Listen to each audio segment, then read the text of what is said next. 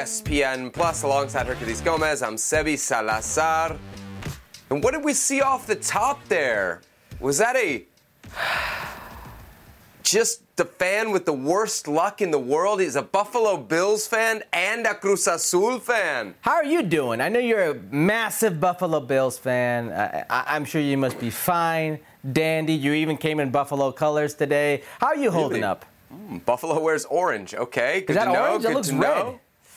That looks red. Well, we got to get the lights adjusted in here because this jacket is definitely orange. Uh, no, I'm, I'm very disappointed, Herc. You know, I'm not a huge fan anymore of the American football. I grew up a big, big Bills fan. I expected a lot more against Cincinnati. I was, I was nervous about the game against Cincinnati, but I didn't think it would go like that. It was like being a Cruz Azul fan, and it- happened at home, too.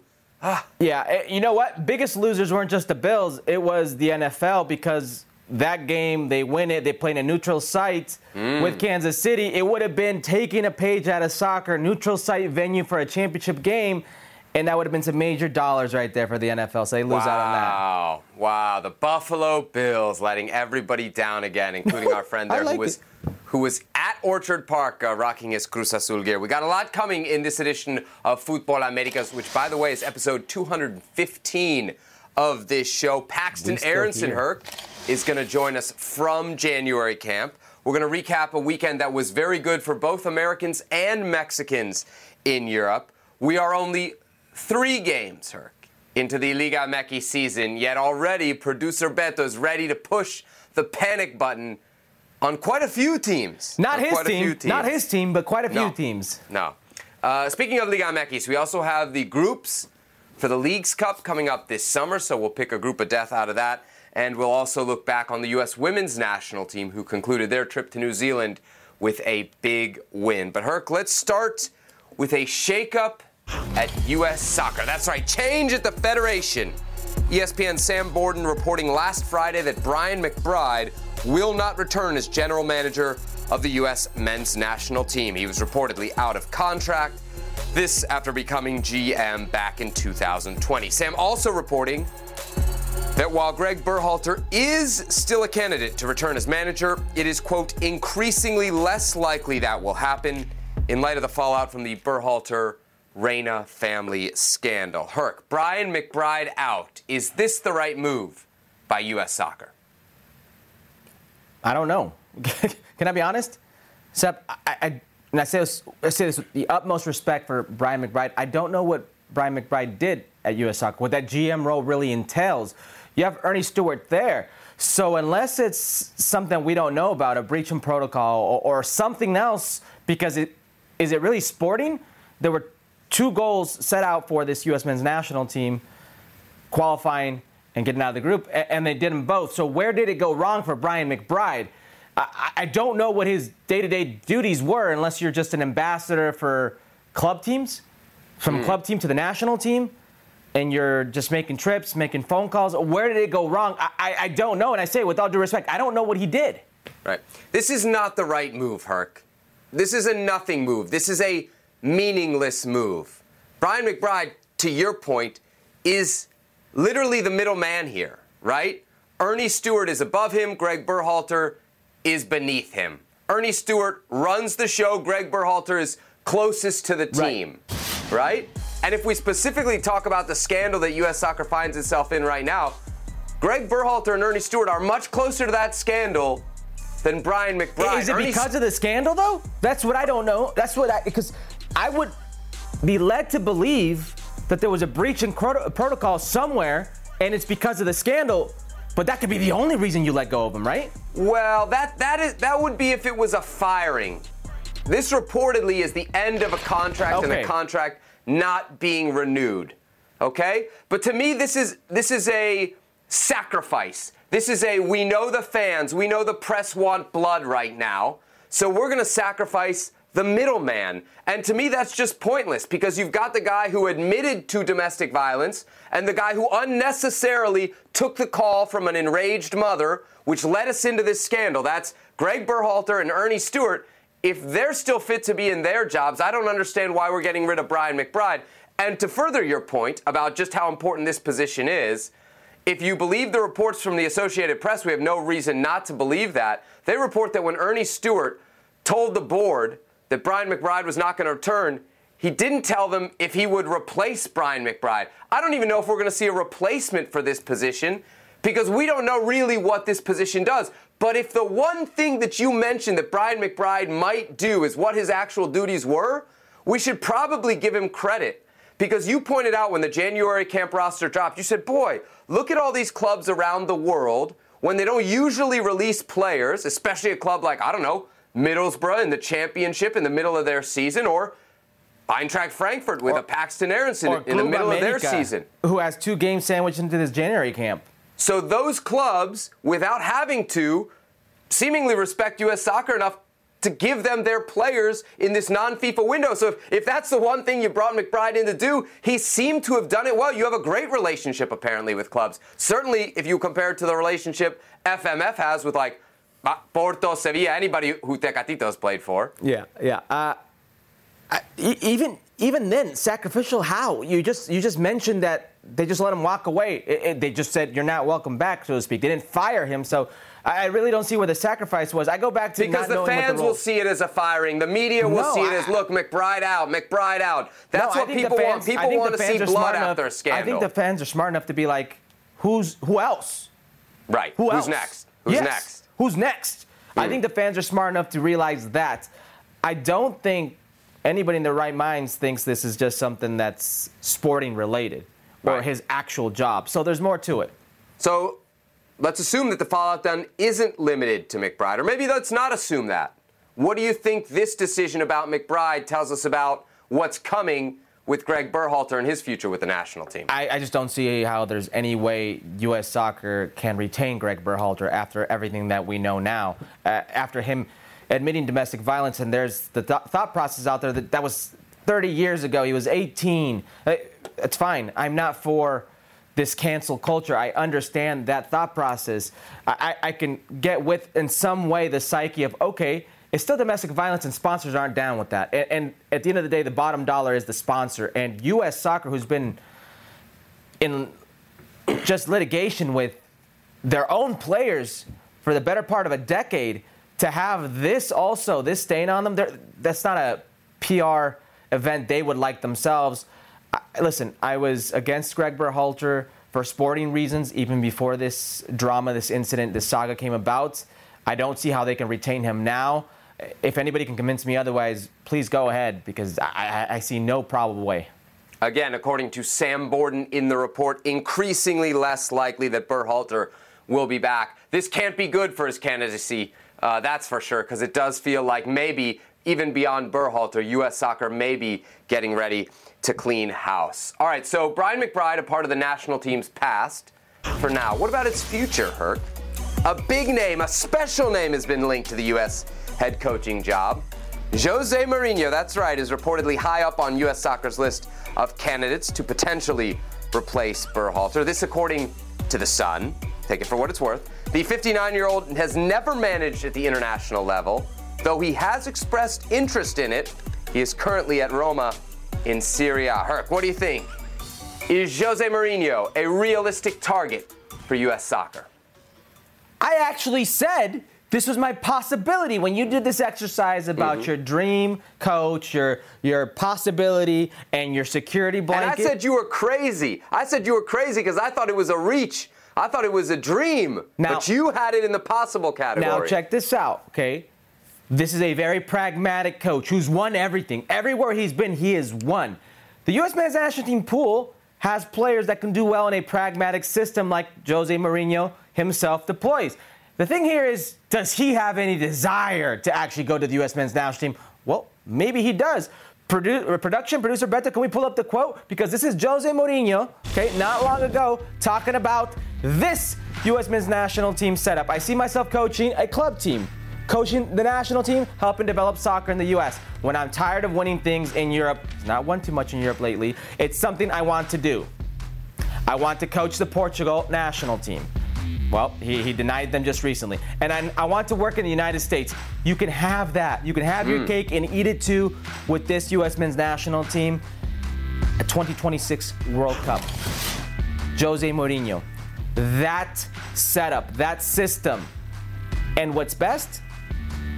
You could be damn well sure he's not going to be answering the phone, picking up overbearing parents' phone calls. Mm-hmm. None of that. And also, there is a sector of the fan base, and maybe some players who think that certain players are untouchable. And maybe they are. Hierarchies exist in world football. I understand that. But Jose Mourinho, Mourinho comes in that door, everybody is on their heels. Ears are perked up, and nobody is safe. So I love it. I love it. If it's true, if it's true, if Ernie Stewart is really making contact with guys like Zinedine Zidane and Jose Mourinho, even if they don't come to manage the national team, it's good to have those conversations. It shows a lot of ambition here for U.S. soccer. As far as whether it's realistic, Herc, currently he's at Roma. Mm-hmm. He's got a contract at Roma through 2024. But let's be honest about Jose Mourinho, especially if we look at his his more recent jobs and how they ended. I'm talking about Spurs. I'm talking about United. I'm talking about Chelsea the second time. Yeah. One, the jobs last around two years. Yeah. So he's coming up on his two year anniversary here in the summer with Roma. And two, he talks his way out of them and he talks his way out of them quick. So Roma right now, right in the Champions League race, I think they're fourth in, in Serie A. Let's say they, they miss out on Champions League.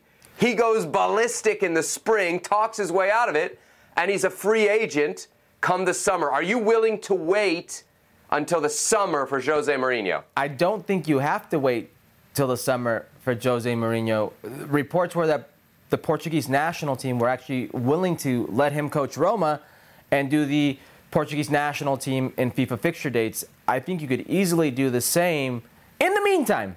In the meantime, until you work out a compromise gearing up to 2026. Listen, U.S. soccer literally was willing to lose 13 months with Dave Sarachan at the helm to let Greg Berhalter coach the Columbus Crew? You think they're not going to let Jose Mourinho coach Roma?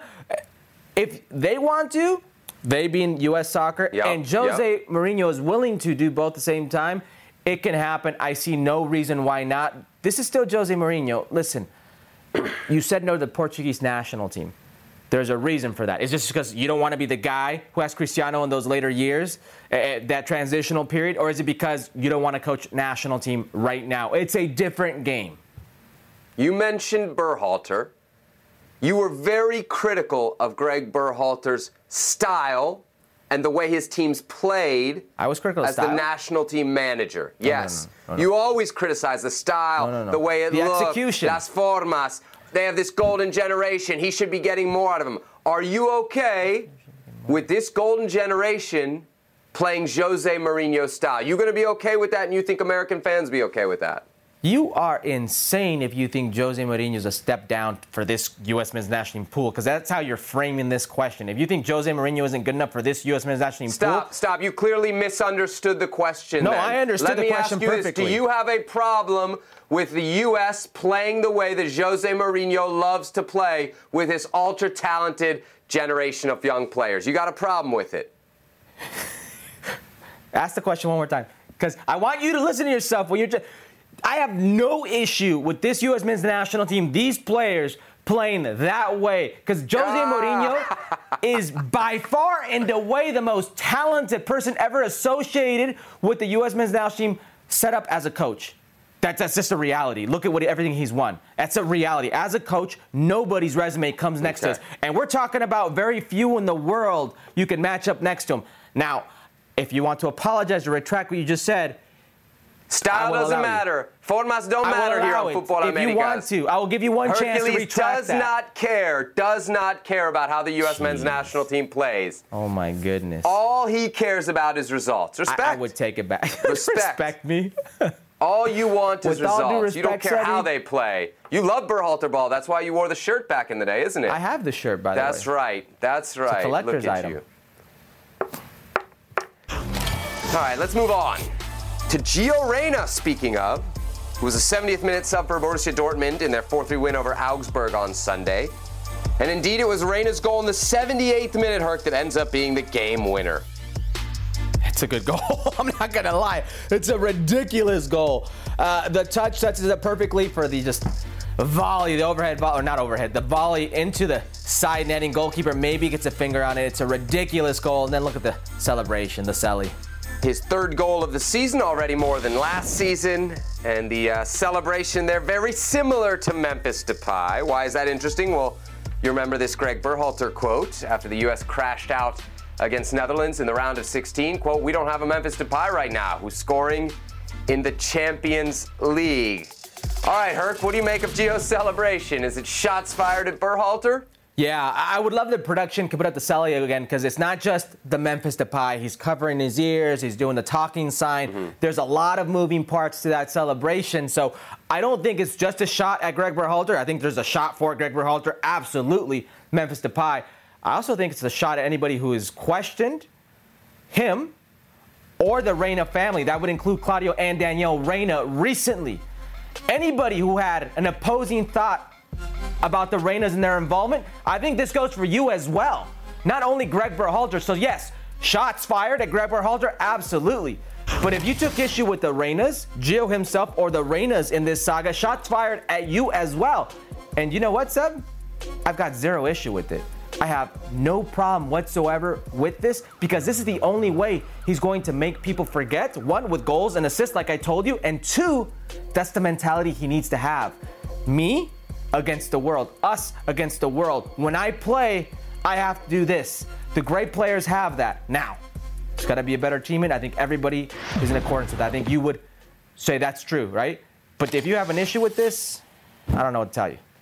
Yes. Gio Reyna scoring for Borussia Dortmund, an absolute golazo. I think this is actually probably as much evidence as you need to why Greg Berhalter can't come back, right? Because of how toxic it is that whether this celebration was directly aimed at Berhalter or not, we're talking about it. And, and, and that toxicity, that, that rift between Reyna and Berhalter I don't know how it would ever be washed away until these two are separated, no longer working in the same national team camp. I love the fact that Gio is turning this into motivation.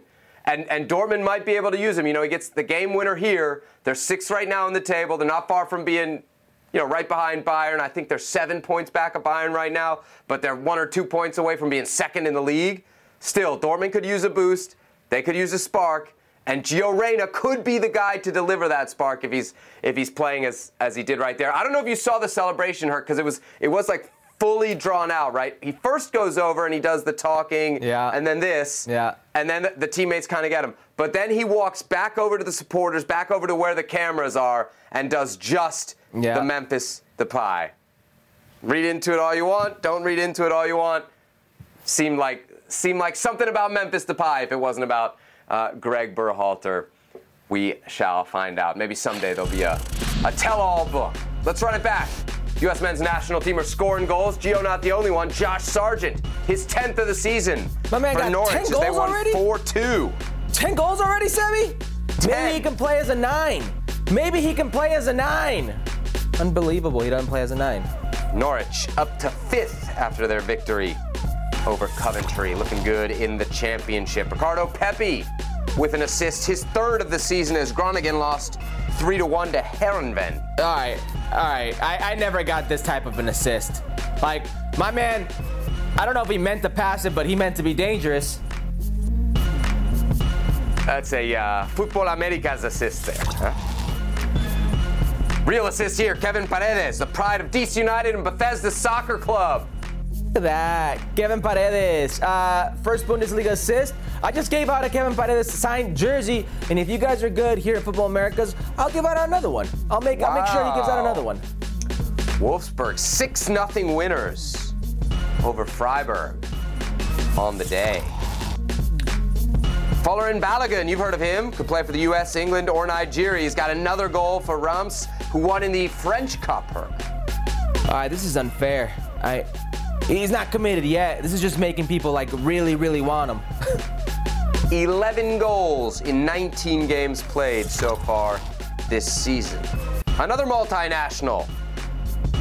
Play for the US or Mexico, Alejandro Zendejas with a golazo Herc. Dios mío. An assist before this, and then this golazo. The technical ability here on fleek. First of the season for Club America, and of course, Zendejas called into January camp.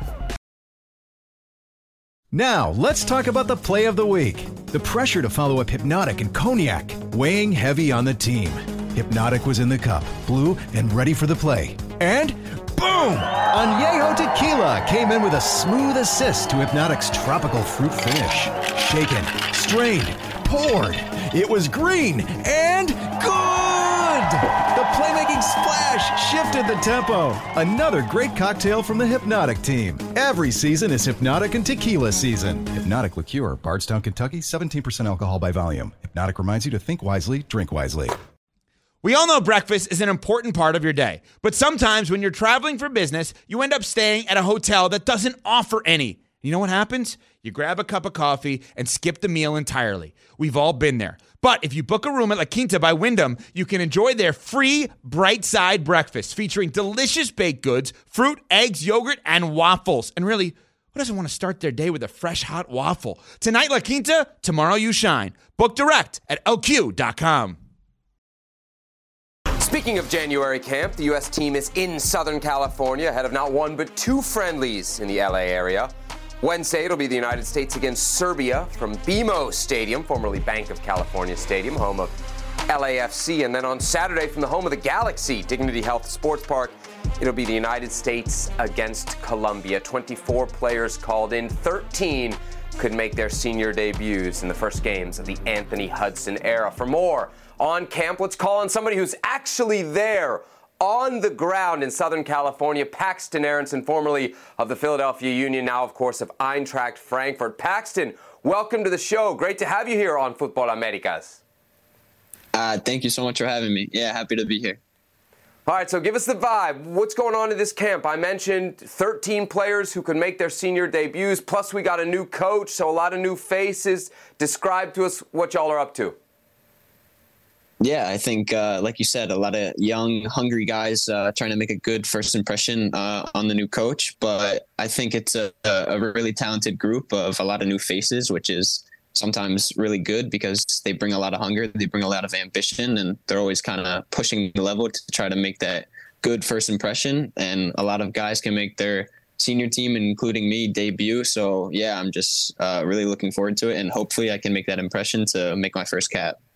Paxton, big European move. Your first call up with the U.S. men's national team. What are you feeling at this moment right now, this moment in your career?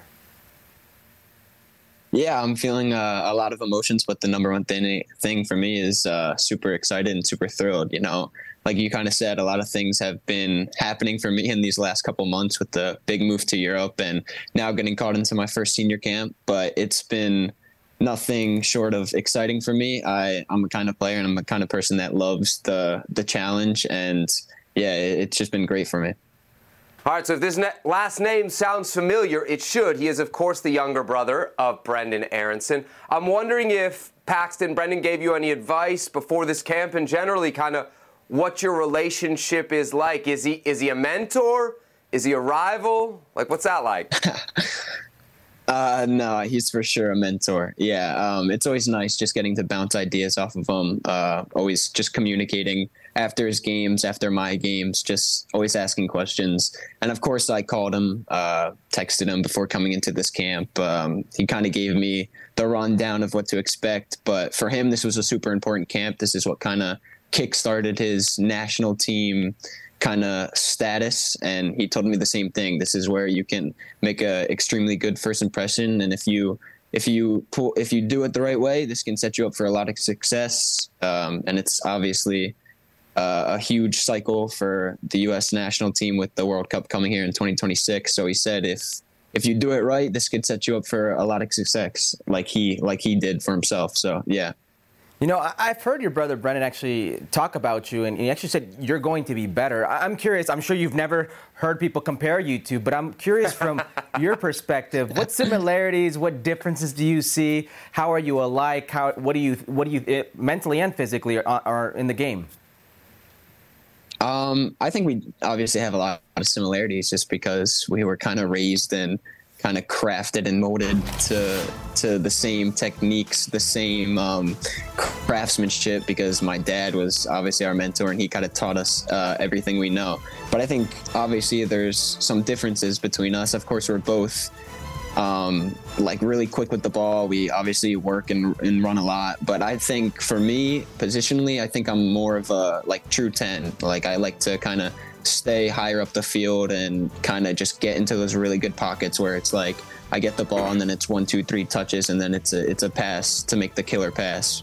Brenden can kind of do it all, but he's also like a crazy workhorse, which I try to take from him. Um, but yeah, there's definitely some similarities, definitely some differences. But yeah. All right, clearly, clearly we have to credit Mr. Aaronson, right? He's the mentor, but we should probably also Yeah. credit the Philadelphia Union Academy. Yeah. Because it's not just the Aaronson brothers that are coming out of the Philadelphia Union Academy. First question, Paxton, is Is Philadelphia Union the best academy in all of Major League Soccer? And if it is, why? What's going on there? Um, of course, I have to uh, back my uh, hometown club. Um, I think in in recent years, it for sure has um, surpassed a lot of the other academies, and I think it, it, it for sure could label itself as as the number one. But of course, there's other fantastic academies that have produced uh, top top players, like the likes of FC Dallas. Um, they're always uh, a big uh, part of you know developing young guys, and they've done a great job. But I think recently and over the last several years, Union has for sure made that push to claim at, at number one. What they've done, the recruiting processes they have done, and how they've handled me, but a lot of the un- other young guys coming up through the ranks, it's it's been truly incredible. And um, I mean, I, I saw it firsthand. The way they handled me, the academy guys, guys like Richie Graham, who who run the program at the lower levels, who run the school, just the setup they have really sets young guys up for success, and and that's what you've seen over the last however many years. You know, our studios here for Football Americas are in Los Angeles. There was a big game in LA, Philly versus LAFC. I want to know a few things, Brenden. Uh, one, uh, have you recovered from MLS Cup? And two, what, if anything, did you learn out of that? Because it was so chaotic. One of the best games I've ever seen when it comes to an actual final in Major League Soccer. Yeah, for me that game was uh, heartbreaking. Um, it was a crazy game, like you said, a, a really crazy experience for me, uh, being so young, but being able to given the opportunity to play in such a high stature game in, in the MLS Cup final, where some guys, you know, maybe don't ever get the chance to play in the final. So I was so grateful to play in that. But there's always some things that you can take away. I mean, they obviously LAFC have world class players, so there's only so much you can do. But I mean, just closing out the game. But I mean, there's there's a lot of things you could have uh, done maybe in the moment, but at the end of the day, it, it panned out like that. It was obviously heartbreaking, and of course, I wanted more for the guys, for the Philly fans. But uh, um, I have no doubt that they'll be back and that they'll bounce back because they're a group of of really hardworking guys, great coaching staff, and I have no doubt that they'll be back. What an experience it, it must have been, Paxton. Speaking of experience, this won't actually be your your first time with the national team, your first time with the senior team, but we know you quite well from the youth national team ranks, especially this under 20 team that we, we kind of all fell in love with last year. Tell me about this U20 squad because you guys were were not just good in CONCACAF, you were dominant, and I don't think we've really seen that before. Yeah, um, I, I love those guys. I love that team. Really, truly, when, when I go and play with that team, I, I enjoy I enjoy every second of it, on and off the field. Uh, being coached by Mikey, the assistant coach is Sean. I, I really, truly enjoy every moment of it, and and playing the way we do, playing the style that we play. It's obviously super enjoyable for me.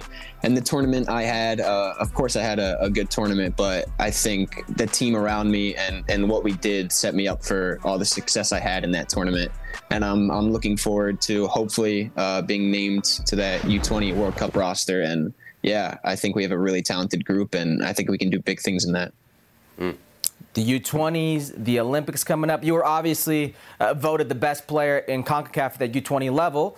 Uh, you've seen this group, which was the best team at the U20 level. Give me a name, maybe a name that people haven't heard, don't realize that you think is going to have just a ridiculous career. Maybe a Jack McGlynn, somebody of that nature who Can't pick who- yourself. well, you can't pick yourself. I, I I actually thought we'd see Jack McGlynn here in this uh, January camp, but I'm sure uh, they're saving him for that U20. Give me a name. I mean, I was gonna say number one, Jack McGlynn. Uh, another one, Alejandro Alvarado. I think he's just one of those guys that kind of goes under the radar because he's not the one that gets on the score sheet or mm. makes the killer passes all the time. But he does he does the dirty work for the team that sometimes goes unnoticed, but that every team needs. You know what I mean? When I was playing, just having him kind of winning the second balls, winning those tackles, being that kind of guy is is so crucial uh, to a team. And he also has the end product, which is uh, amazing. And Jack McGlynn, of course, he's like my best friend, so he has tremendous amount of talent. I mean, a crazy left foot, crazy IQ uh, on and off the ball. So yeah, he's gonna have a tremendous career.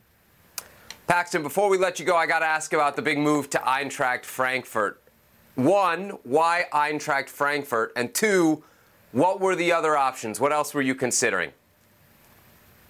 Um, so I'll start with why. I mean, Eintracht Frankfurt kind of came to me from the very beginning, and once they kind of told me the the plan that they had for me, they were only the really club that I had in the back of my mind that me and my family were set on, just because how they approached me and, and how they kind of handled my situation with the recruiting they did for me and how, how the plan that they gave me. You know what I mean? How they told me that I fit into their system with the two tens they play.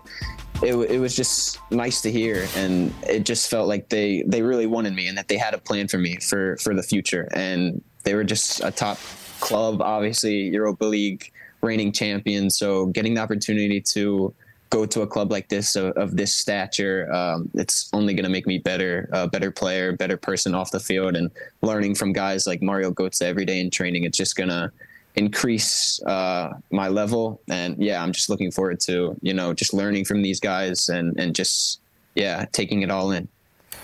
Obviously, you want to take it all in. You want to learn. You want to get better. But Paxton Aaronson, what goals does he have for himself? Where do you see yourself? What do you want to achieve? Um, yeah, um, I think it, it, starts with this camp. Wanting to achieve my first cap for the national team would be a dream come true. Um, getting that good impression, like I spoke about, because uh, this is a very important camp for a very important cycle.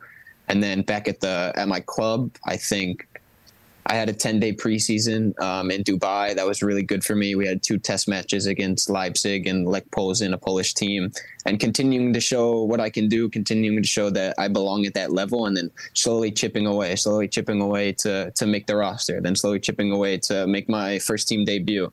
And then maybe it's my first start, but slowly chipping away and becoming the player that I want to become, and then making an impact at, at the top level. All right, there he is, Paxton Aaronson. Good luck Wednesday night against Serbia, and good luck this season in the Bundesliga with Eintracht Frankfurt. Great to have you with us on Football Americas. Uh, uh, thank you guys so much. It was a pleasure.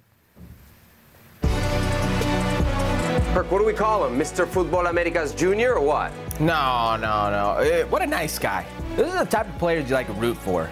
Absolutely. There we see his uh, his heat map from his time in Philadelphia. Paxton Aaronson about about to potentially make his senior debut with the U.S. team in January camp.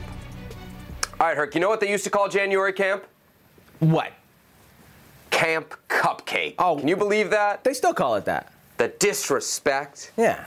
But we should point out that every once in a while, maybe even more than every once in a while, you find something good in January camp, something real good.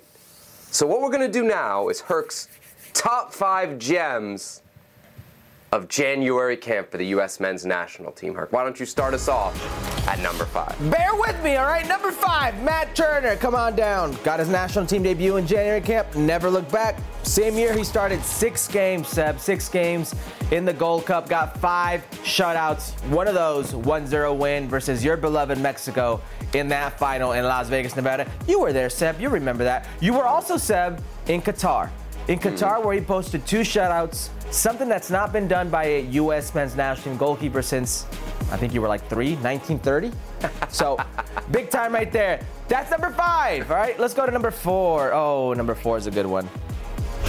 Everybody's favorite GM, one of my favorite teammates, one of my favorite center backs in the U.S. men's national team setup. Setup, excuse me, Carlos Bocanegra, center back and left back, over a decade's worth of experience in Europe. Uh, over 100 and something caps. What do you got? 110 caps with the U.S. men's national team.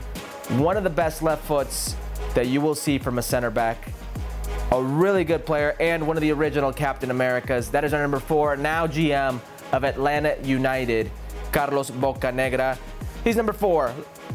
Number three, Jozy Altidore. Can you believe it? Jozy Altidore was a January camp product, uh, also at 17 years of age. This is crazy. Uh, there are only two individuals with more goals in the U.S. men's national shirt than Jozy Altidore. That would be Clint Dempsey and Landon Donovan.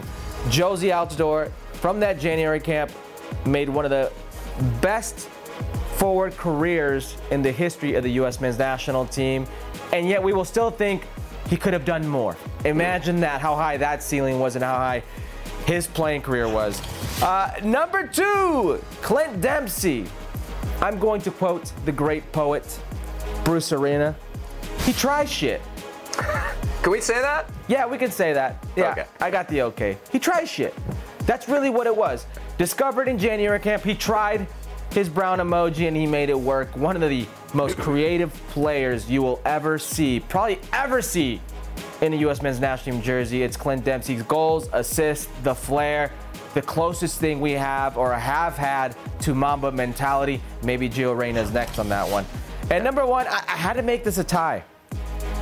Let me tell you why. Landon Donovan and DeMarcus Beasley at the hip, youth national teams made their way up together to that January camp. And then from there, parlayed it into a 2002 World Yes. Cup tournament.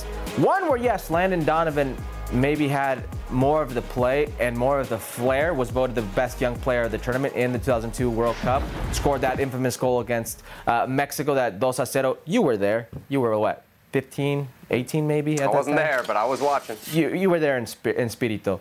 Uh, but it's what they did afterward. Obviously, Landon Donovan with Clint Dempsey, uh, leading goal scorer in the history of the U.S. men's national team. And, and if not for Couva, if not for 2018, DeMarcus Beasley would have five World Cups. Think about that. These are my top five gems. I'm sure there's a lot more out there. There's the, uh, uh, what's another one? Pablo Mastroeni is a good shout. Uh, Matt Besler. Clyde Simms, I wanted to put in there for the great story that it was USL to US men's national team in the January camp. Go Google that, you uh, young crowd out there. But there's some definitely shouts there. The work stoppage, the strike. Remember that? Of course. Yeah. Uh, DC Clyde product Sims. for you as well. DC United, yes. Played for Richmond uh, Carlos Llamosa as well. He's another one. as well. So uh, Clint, Landon, and Donovan, all from the time they, they played in their January camps, played in a World Cup within 18 months. Pretty Yeah. impressive. Matt Turner, who was on your list, 22 months. From literally making his debut January 21 to starting for the U.S. in Yeah. the World Cup. The quickest out of everybody is a name you haven't mentioned yet. DeAndre Yedlin, Yeah. back in 2014, got his first cap at the end of the January camp, and six months later, Herc, six months later, was playing in the World Cup for Jurgen Klinsmann and the U.S. men's national team in 2000. That's almost as impressive of not playing in a January camp and making a World Cup. Hmm. You know who else was in January camp back in 2011? Tim Ream. Tim Ream and Antonee Robinson and Fulham will face Sunderland. And Lynden Gooch, speaking of Americans, Saturday in the fourth round of the FA Cup. The FA Cup, of course, available exclusively on ESPN Plus. Hi, this is ESPN's Mike Greenberg, and ESPN Bet is ready to take you through all the biggest sports moments this spring. The official sports book of ESPN has exclusive offers and markets from Scott Van Pelt, Stephen A. Smith, and me. From the playoff intensity to finally getting out to the ballpark, there's no better time for sports fans. Sign up today, and new users get $100 in bonus bets for making any sportsbook bet. Download ESPN Bet today. What a play! Must be 21 plus and present in select states. Gambling problem? Call 1 800 Gambler. Terms and conditions apply. See app for details. 10 seconds on the clock. How many things can you name that are always growing? Your relationships, your skills, your customer base. How about businesses on Shopify? Shopify is the global commerce platform that helps you sell at every stage of your business. From the launch your online shop stage to the first real life store stage, all the way to the did we just hit a million orders stage. Shopify's there to help you grow. Sign up for a $1 per month trial period at shopify.com slash network, all lowercase. Go to shopify.com slash network now to grow your business, no matter what stage you're in. Shopify.com slash network. Speaking of, the Mexican national team on full display this weekend on ESPN Plus. The Klassiker in the Eredivisie between Ajax and Feyenoord. Feyenoord with Santi Jimenez on the bench. Oh my God, what a cracker. taking the lead in the 34th minute from Igor Paixão. 71st minute, Oh! Edson with Oh! the assist. Oh no! You No! got you gotta reward that. Reward that beautiful pass. Almost assist from Edson Alvarez. El pase filtrado. Listen, man, I had Edson Alvarez as my best defensive midfielder in CONCACAF. It's a dead heat right now with him and Tyler Adams, I gotta be honest. Ajax eventually does find their equalizer. Davy Klaassen getting the credit. You remember Klassen, World Cup? I can't believe he's like the starting number 10 there. Late chance for Feyenoord. Santiago Jimenez for the win. Oh, Save. No, Edson let him go inside. Don't let him go on that left foot. Edson got bailed out by the goalkeeper. Look at Santi. Let's hear from Santiago Jimenez after the game. No, yo creo que estos partidos los vives desde que te despiertas, desde la semana pasada, porque se siente todo el, el- como el rigor de, de toda la afición, de querer jugar este clásico, de que solo tienes que ganar este partido. Y la afición nos contagia a nosotros los jugadores para dejar todo en la cancha y tratar de sacar el resultado, pero sí creo que eh, es un ambiente muy bonito y se notó cuando entramos a la cancha, se te pone todo piel de gallina. Sí, no, obvio. Siempre el delantero quiere ese tipo de oportunidades, esos mano a manos. Y bueno, esta vez no se dio. Creo que en otros partidos se ha dado, pero hay que seguir trabajando para que, para que el porcentaje sea mayor en, esas, en ese tipo de jugadas. Santiago Jimenez off the bench, Edson Alvarez, Jorge Sanchez starting and playing the full 90 in that one. Meanwhile, in Serie A, duelo de mexicanos. Another one, Chucky Lozano's Napoli against Memo Ochoa Salernitana. Oh, Both in the starting lineup. Memo with two saves, but it wasn't enough. Napoli won 2 0. Yeah, like, is there a better team right now? eh, Forget like Italy and all of Europe than Napoli and how they're playing. And then is there a just worse defense than Salernitana and what they're showing? Oh man. Hey, at least Memo's getting work. Lots of it, lots of saves. Yeah. Napoli 12 points clear in Serie A with the points deduction to Juventus. Tough times for Memo Ochoa. We got some history, Herc. Andres Guardado playing in his 300th, that's right, La Liga match this weekend as Real Betis fell 1 0 to Espanyol this weekend. Guardado started the match. So did Cesar Montes, Herc, who played the full 90 in Espanyol's win. We've not done 300 shows. This man's played 300 games. For, give me a break. Like, he's played 300 games in La Liga. Uh, one of the absolute best national team careers. Forget for Mexico, just in general, all of CONCACAF. Look at Cesar Montes. Get stuck in, my friend. Betis sixth in the table, Espanol, 13th after Espanyol's 1 0 victory. La Liga, of course, on ESPN Plus, and our coverage of the Spanish top flight continues on Sunday with Real Madrid against Real Sociedad. Don't miss it. Coverage starts 3 p.m. Sunday on ESPN Plus. All right, let's move to Liga MX. Pumas president Leopoldo Silva has announced the club will be terminating Dani Alves' contract. Alves has been charged with sexual assault and has been ordered by a Spanish judge to be held without bail in Barcelona, where the alleged assault occurred. Alves has denied any wrongdoing. Herc, what do you make of Pumas' decision to terminate Dani Alves' contract? Yeah, it's the correct decision here. Um, Dani Alves was detained without bail. There's no coming back, at least in the meantime, to even fulfill those sporting duties, even if Pumas wanted him to. Uh, he's since changed his statement, or asked to change his statement for, I believe, the fourth time. Um, on this program, just in general, it's good practice. We tend to not question victims, right? There's a due process, a legal process that needs to, that he needs to go through, and Pumas needs to allow. I don't see how Pumas could even think of bringing him back with just what's out there. What Dani Alves himself has said, uh, the information that's available to anybody who wants to Google and research what's going on.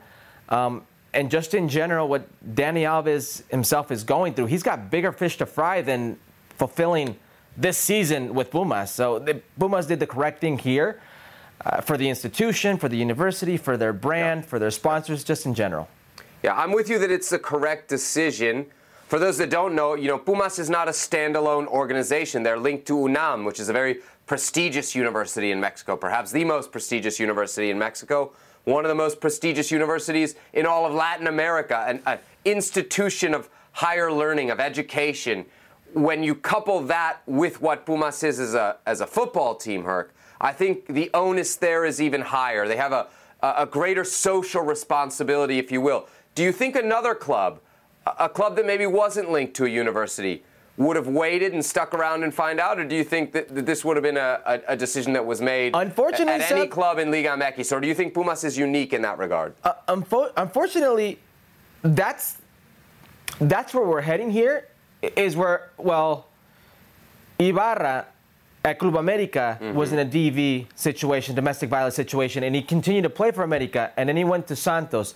And Joao Maleck, while at Santos, uh, they brought him into Santos, excuse me, I should say. You know, he's now playing or was playing Liga Expansión, so there are elements within Mexican football where players continue to play after everything. It, it shouldn't be about that because these, these things have happened. Um, it's unfortunate that we blur the colors and you become set into this fandom. Well, America did it. Well, Santos did it. Well, Atlante Club de Expansión did it, or Tepa did it, whatever the case may be. It shouldn't be about that. So, one of the things that has come out in the documents is Dani Alves' reported salary with Pumas 300,000 euros a month. So, that's about 3.6 million a year. That's big time money for Liga MX, and it's certainly, Herc, we know, big time money for Pumas. As far as terminating the contract, I'm wondering if they're not almost relieved if they can get out of this and if they can save some money because this has been, even aside from this horrific allegation, a disastrous signing for Pumas. You want to talk about a big time bust. I would be shocked if Pumas isn't scrambling right now to their lawyers and saying, hey, can we get any of this money back? Can, can, can we get any of this money back? Because that money could go a long way for a club like Pumas. Well, not the money's already earned. That's gone. That's in Dani Alves' pocket. That's not going anywhere. Future monies is where they're concerned because this contract was rescinded, so that means they don't owe it. There's no severance there. You don't owe him anything there. It's out. So in a contract, when you're with a prestigious organization um, like ESPN or like uh, Puma or whatever the case may be, there are certain clauses, morality clauses, clauses where if you cause the company or the name to be seen in a different light, an embarrassing light, or a light uh, like in this morality class can come in, that comes into play. And they're yep. not legally bound to have to pay you. That's the situation we see here with Pumas. All right, enough on Pumas. Let's focus in on another one of the grandes down in Mexico. Chivas, Herc, who, in case you missed it, have debuted a new tradition, a giant horn. What do you, what do you think of this? Oh my goodness. I I guess it's the best thing of their season I've seen so far. oh, Chivas. A club with so much history and yet they need a horn. Shout out to Bofo Bautista. Chivas playing Toluca over the weekend. 31st minute. And how about that? Chivas opens the scoring against the team you picked to win it all, Herc. Yeah, yeah, keep going, Seb, because uh, it's a goal, and it's an own goal, and it is against a team that I picked to win it all, um, who actually happened to win this game, Seb. So okay. how did they do it? Relax. Wait till the end of the highlight. Don't blow it for everybody. What a shot. Piojo Alvarado, they're ripping it off the crossbar. Shout out to Nene Beltran who made the play on the own goal. How about that one? Wacho Jimenez. This is an insane save. Yeah, you talk about revelations of the season early on. Wacho Jimenez decent so far. Carlos Gonzalez, they're making it 1 1 in the 60th. Yeah, a, par, a pair of goals already uh, in this season. Two goals for him gets up there. And look at John Meneses. Meneses right there to Charlie Gonzalez. You thought this was going to go in, Seb, right? With my anti Chivas ways, you know I did. But don't worry, Toluca would get their game winner Camilo Sanvezzo, Marcel Ruiz, the kid. Go on. Yeah, that's Toluca's version of Jordi Cortizo. Uh, how sick are these jerseys, by the way, for Toluca? Woo-hoo-hoo. Toluca, the come from behind 2 1 win over Chivas. What about Cruz Azul taking on Necaxa? Pick this one up in the 14th minute. Long ball. Edgar Mendez. 1 0. Yeah, that's uh, Funes Mori's brother right there, just getting absolutely bodied. Uh, La Ley del Ex, ex Cruz Azul player right there, putting that one away. Cruz Azul's Carlos Rotondi here. The shot just wide. Three minutes later, Hugo Gonzalez with the first save. Shaggy just misses wide. I mean, that's got to go in. Shaggy, gas the Shaggy. Second half. Antuna the dangerous ball across. Ends in nothing, and Necaxa ends up with three points. 1 0 over Cruz Azul. America Puebla at Azteca. 24th minute. Zendejas couldn't quite make the play later in the first half. Diego Valdez with the shot denied. Still first half. Zendejas across. Henry Martin off the bench, off the chest hurt. It's Zendejas with a good ball in and just a goal scorer's goal. Just gets his chest on it and I'll flex on him. I'll allow it. Zendejas active here. Anthony Silva, big stop. Yeah, one of the few bright spots for Puebla. Anthony Silva, another massive stop right there.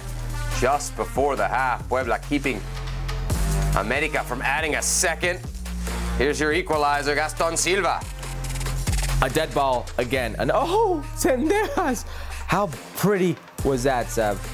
Oh, ah, beautiful. Happy about that call up, you think? Yeah, he's motivated. Goal and an assist for Zendejas. And look at this one. Ooh. Could have been 3 1. Feeling Wasn't. himself. Zendejas denied by the post. Puebla would get a late one. Emmanuel Gularte with a header 2 to the final as America still winless on the season. All right, her Chivas are eighth in the table. America 11th, Cruz Azul 17th. Who should be hitting the panic button hardest? All right, on paper, I think everybody say Cruz Azul. They're 17th out of 18 teams, right? But if you saw that game against Necaxa, they had 70% possession. I think it's crazy they ended up scoring. They had a ton of chances. Uh, a man down versus Monterrey last game. I, am going to let them pass for the second, right? For right now, let me focus on Chivas, okay? And why Chivas and not why America? I, have seen this from America before, and I think they're going to lift their game. They, they've got the pool at least. Chivas is a club that was already limited to begin with, and their biggest scoring threat, if not their only scoring threat, was Alexis Vega. They have two goals on the season, one of which Alexis Vega scored before he got injured. The second one is an own goal. They have no punch. They actually, versus Toluca, surprised me. They get in and around the area. It's actually penetrating that area. It's actually being dangerous, that final sequence that they are missing. Ormeño's out. They don't want him. Mm. They could use him. They don't want him. Jota, Jota, excuse me, JJ Macias is just coming back right now. Who knows what he's going to be like after that ACL injury, if he'll be anywhere near um, his best, and if he can translate that best that we've not seen in the Chivas uniform for quite some time, that we saw in Leon today. You've got Cisneros, who's not really that forward. Uh, you don't have that big scoring presence like you did with Alexis Vega. And the next four games, while on paper it looks easy because it's Juarez, Querétaro, Pachuca without Nico Ibanez, and Xolos, it puts even more pressure on your team because you're supposed to win those games right now that you don't have Alexis. And if you don't, what's it going to be like when you have to play the big boys? I think this is a team right now with Paunovic that's got their finger like just above that button, ready to press mm. that alarm. All right, you go Chivas. I'm going Cruz Azul. I'm going Cruz Azul. And to be fair, I've had my doubts about Cruz Azul from when the season started. Remember when we did our which coach would get fired first? I was between Vucetich, the manager of Rayados, and Who's Potro flying? Gutierrez, the manager of Cruz Azul. Okay. Okay? I went with Vucetich. but I wasn't really convinced about Cruz Azul. One, the way their season ended last time around. In the quarterfinals, they got destroyed by Rayados. They didn't even show up. They didn't even show up, especially, especially in the home leg. Okay, so I didn't have a lot of confidence coming in. Then there's all of this off the field stuff. They were late registering players, which is not unheard of in Liga MX because of the way that the, the transfer window sits in the season, but it's, it's not ideal. We had the Uriel Antuna situation, clearly wanted out, didn't get his sale. We have the Cata Dominguez situation, which is still playing out. Remember the pictures that we showed you a couple weeks ago? Legendary player for Cruz Azul got himself in some hot water.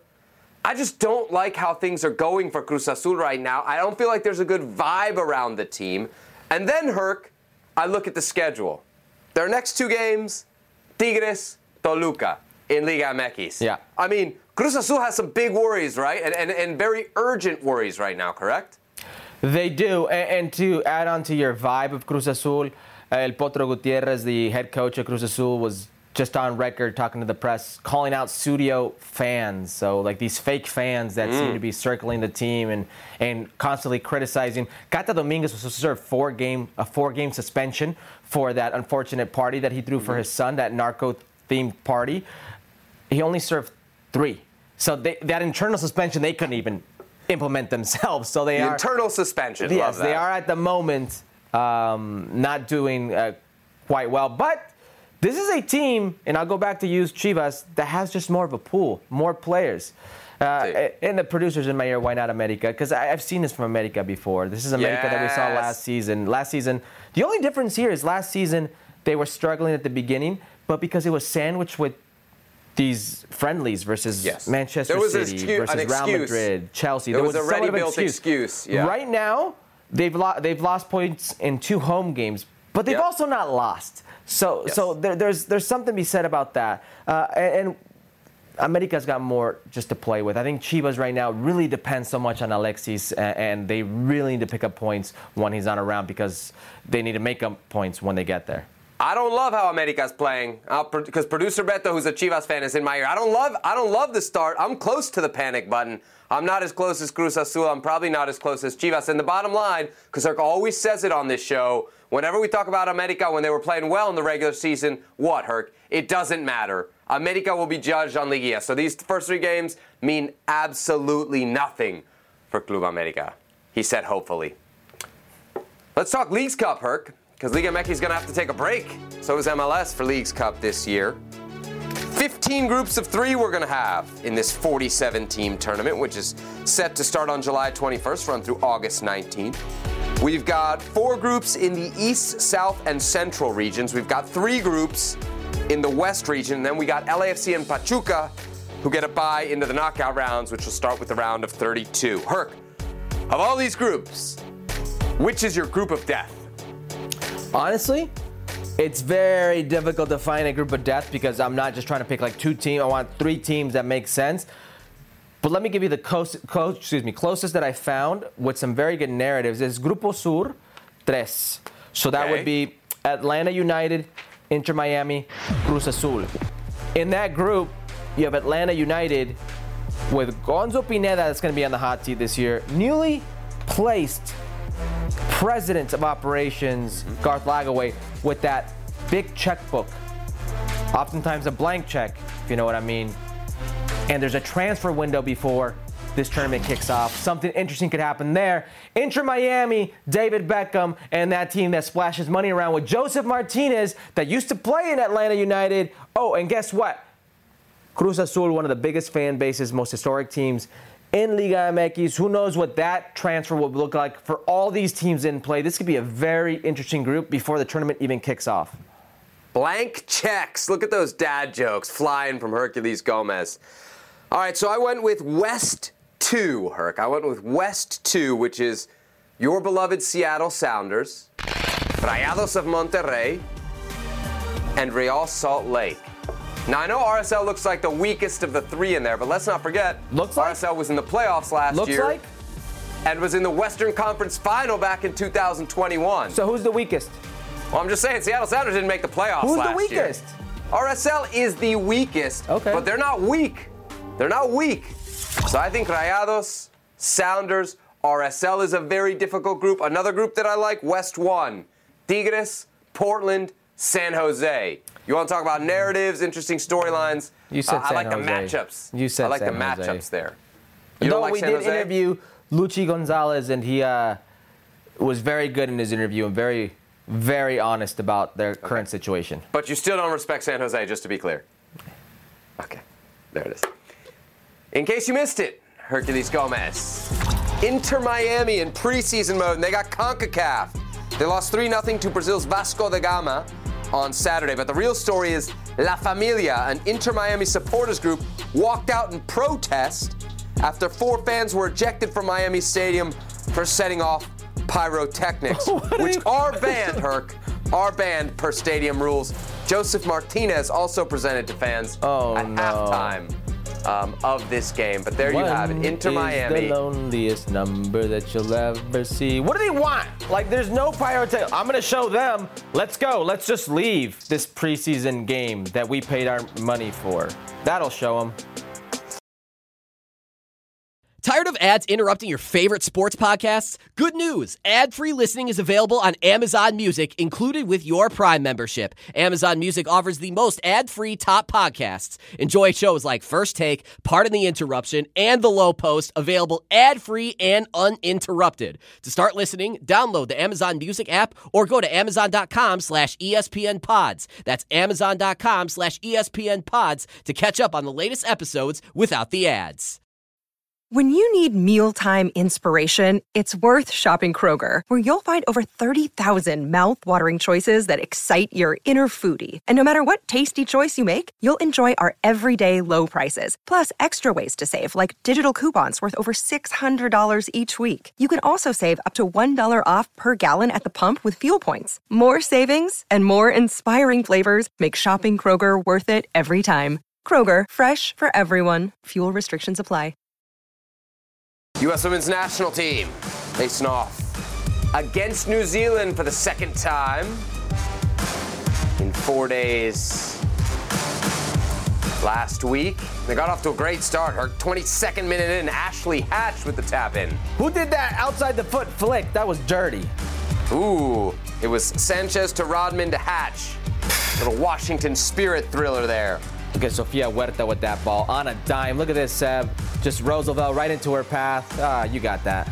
Lavelle makes it 2 0 in the 39th minute, 53rd minute. Mallory Swanson, yes, Mallory Pugh as we used to know her, Pew, makes pew, it pew, 3. Pew pew pew. Still, still on target. If you were wondering. Mm-hmm. Still got it. 74th minute. U.S. looking for a fourth. They find it. Lynn Williams to Rose Lavelle.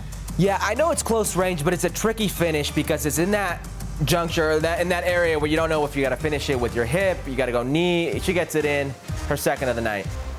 Then with 10 minutes to go off the corner kick, Taylor Kornieck, big target, big goal. 5 0 to the United States as they beat New Zealand for the second time in a row. Post game, let's hear from Rose Lavelle and Vlatko Andonovski. I think this was a really, really good test run for us. I think it's really valuable to be able to come here and um, get a feel for what we'll experience when we come back in six months. Um, even just experiencing the travel between um, group games and I guess the whole tournament. But um, yeah, I think it, it was really good for us to like know what to expect when we come back. Yeah, like uh, Rose said, this is a great test for us, uh, and I can speak about uh, test on the field as well because uh, we started the second half of last game to uh, to connect uh, certain lines, certain players and the lines, and it, and it looked good, and we wanted to see that a little bit more in this game, and I think this game we we were more consistent uh, and more concise uh, from the very uh, from the get-go, from the very beginning. Even though we we didn't uh, we didn't score more goals, I felt like uh, we created a, a little better opportunities in this game. All right, Herc. So everybody was up in arms, saying Seb's too harsh when he gave him a C Were- plus. Were you not? For the four 0 victory over New Zealand in the first game of the calendar year, five 0 in game two. Did we see improvement? Yes, you saw improvement. Um, the finishing ability was a lot better. You didn't see as much lackluster finishing as you saw in the first game. there's still a lot of question marks. And I understand the value of these games. The 24 player call, called up, about 14 of them will be debutantes in a big tournament. I'm talking about an actual Olympics or World Cup, a big tournament. Only 10 of them have that experience. So while it is important to get them together, I ask what the value is of playing the same team twice in the same week. And a team like New Zealand, six months away from a major tournament, still a lot of question marks. Julie Ertz, how do you fix the center of the midfield? Mm-hmm. Um, Sam Mewis, what's going on there? That mystery. Rose Lavelle, can she be a functioning operative eight at that level? It looks good when you're playing against teams like New Zealand. You can go in advance, you get into these spots, you can score those goals, but there's still so many questions for a very inexperienced group. The value here is not the competition, for sure. You're right on that. It's not New Zealand. It's the trip. It's everybody getting a chance to to make that journey. It's the federation officials being able to see, you know, where the pitfalls, where the problems might be when they get there in the summer. That's that's the value of this trip. Herc certainly they improved, and that's all you want to see in a World Cup year. You want to see improvement from game one to game two. To your point, the finishing was far less wasteful. They get their first goal instead of waiting till what minute 53 or 54. They get it 22 yeah. minutes into this game. And by the way, it's Ashley Hatch, who wasn't supposed to start this game. Alex Morgan was yeah. supposed to start. Hatch kind of comes in late, gets the goal, so that's a positive sign. We're seeing the goals from Rose Lavelle. My goodness, her performance in this certainly gives you something to smile about. Generally, the midfield performance, which we really pointed at in the 4 0 win, is problematic, was better here. And I think, Herc, a lot of that has to do with Ashley Sanchez. I continue to be impressed by this player. I don't know what the solution is, Herc. I don't know what the solution is in midfield. Because to, to, take Lindsey Horan out or Rose Lavelle out, I don't really think that's an option in terms of getting Ashley Sanchez on the field. But if she doesn't need to start, she certainly needs to play more. We see her make such a difference, not just with her plays, but the way the team moves around her, yeah. it's just so much more fluid. This is a player that needs to be on the field. It's much more dynamic. The first goal, it started off with the flick of the foot, knowing, mm-hmm. anticipating, knowing that your player is going to be in that space, playing it, and then being available again because she trails in at the top of the box. It really is that third man running that next level movement, that next level thinking. Uh, but you're right. The center of the midfield right now is the biggest question mark I have with this U.S. women's national team. Besides the inexperience, how they would do against the better teams in a tournament. Another player I think is starting to come around, and, and we'll leave it at this Trinity Rodman. Yeah. Okay, we've seen her dominate the National Women's Soccer League. We've not seen her be the same player at international level. I think, again, to your point, it's New Zealand. It's not elite competition, but I think we saw her on this trip start to look a little bit more like her NWSL self at the international level, and that could be huge for the U.S. women's national team in a World Cup year. Speaking of the NWSL, Herc, we got a big, I mean, big trade involving U.S. internationals. Racing Louisville sending Emily Fox to the North Carolina Courage in exchange for defenders Abby Erceg, who's a New Zealand international, and Carson Pickett, who you remember was a recent U.S. call up. Erceg on social media saying that she was, quote, shocked and disappointed by the trade and said she wanted to finish her career in North Carolina. But there you have it, a big trade in the National Women's Soccer League. Emily Fox heading to the North Carolina Courage. All right, that'll do it for this edition of Football Americas. He's Hercules Gomez. I'm Sebi Salazar. Programming note, we are not back on Thursday this week. Ah, ojo, ojo. We are back Wednesday night after the U.S. Serbia game. Live post game reacts should be right around midnight Eastern, 9 p.m. Pacific, because the game is a 7 o'clock start out there on the West Coast. And we will be live right here on ESPN Plus in the aftermath. But don't they record at the same of the oh, U.S. We don't care. Okay. Against Serbia. That's right. Go head to head with the rights holders. That's the attitude here on Football Americas. We'll see ya Wednesday night after USA versus Serbia. Unlucky, Shaw.